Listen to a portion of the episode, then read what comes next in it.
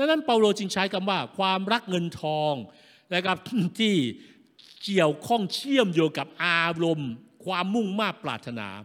นั่นคือความปรารถนาอันแรงกล้าที่จะร่ำรวย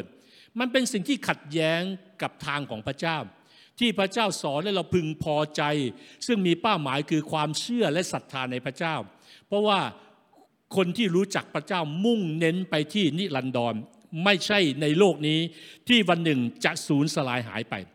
ดังนั้นนิรันดรไม่ใช่ชั่วคราวที่เสื่อมสลายสูญหายไป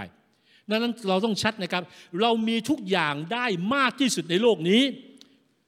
เท่าที่หัวใจเรารับได้ เท่าที่ชีวิตเรารับได้ แต่เมื่อไหร่ก็ตามที่มันเกินกว่าเรารับได้ เราก็จะไม่มีอะไร เราก็จะรับไม่ได้เลย และเมื่อไหร่ก็ตามที่